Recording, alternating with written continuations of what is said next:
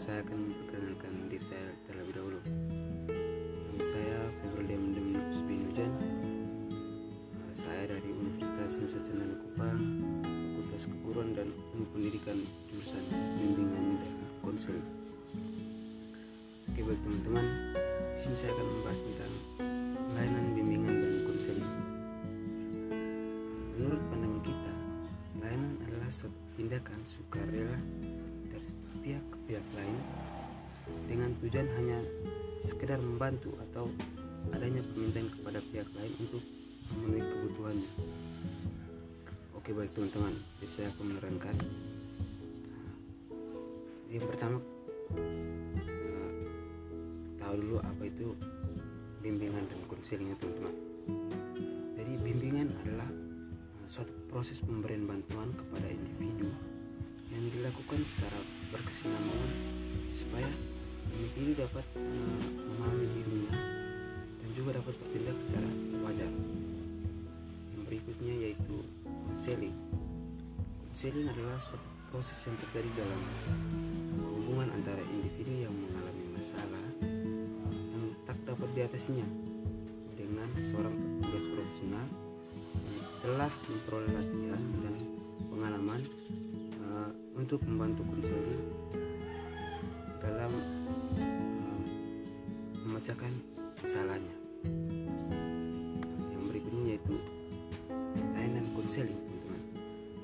Layanan konseling adalah suatu pelayanan yang diberikan kepada individu uh, yang mana pelaksanaan layanan konseling ini harus profesional jadi orang yang memberikan layanan itu orang-orang yang harus profesional oleh karena itu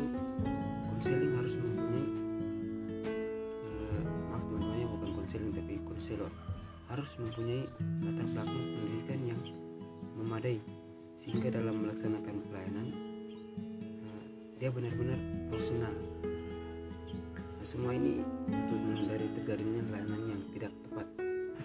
Dan apabila konselor menemukan permasalahan yang mana permasalahan itu di luar bidangnya, maka seorang konselor harus mengalih tangankan kasus tersebut kepada yang lebih berwenang.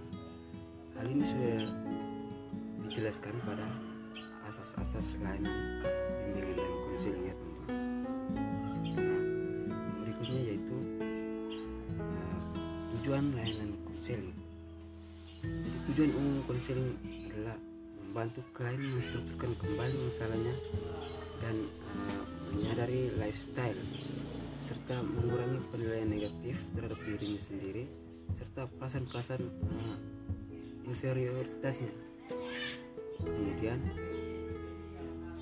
uh, konselor juga membantu dalam mengoreksi persepsi konseli terhadap lingkungan agar konseli bisa mengadakan tingkah laku serta uh, mengembangkan kembali minat sosialnya. Oke teman-teman. Berikutnya yaitu penerapan layanan bimbingan dan konseling. Jadi setelah layanan bimbingan dan konseling tersusun secara terarah dan sistematis, maka langkah selanjutnya adalah pelaksanaan layanan tersebut dengan kata lain merealisasikan program. Inilah yang dimaksud dengan kegiatan penerapan program program bimbingan dan konseling. Suatu program suatu program kegiatan yang ideal itu mencakup tiga tahapan. Yaitu yang pertama perencanaan, eh, yang kedua penerapan, dan eh, penerapan atau merealisasi tadi teman-teman dan yang ketiga itu evaluasi begitu juga dengan uh, program bimbingan dan konseling setelah direncanakan lalu direalisasikan atau diterapkan lalu dievaluasi. Jadi tujuan evaluasi program bimbingan konseling ini adalah untuk uh, menentukan apakah program bimbingan itu baik atau kurang baik berhasil atau tidak berhasil. Nah, dengan demikian eh, pelaksanaan layanan bimbingan konseling tidak akan berhasil apabila pelaksananya eh, dilakukan sendirian jadi konselor harus membutuhkan bantuan dari membutuhkan bantuan atau kerjasama dari staf-staf yang lain. Seperti kepala sekolah eh, guru mata pelajaran eh, staf tata usaha dan eh, staf-staf yang lain teman-teman. Jadi selain adanya kerjasama semuanya itu merupakan saling keterkaitan dan mempermudah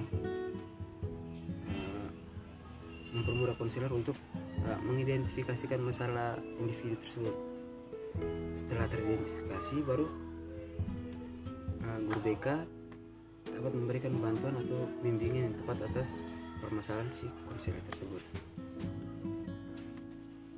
Mungkin ini saya teman-teman sedikit materi dari saya. Dan saya harap uh, materi singkat saya ini dapat berguna teman-teman semua yang mendengarkan materi saya ini. Terima kasih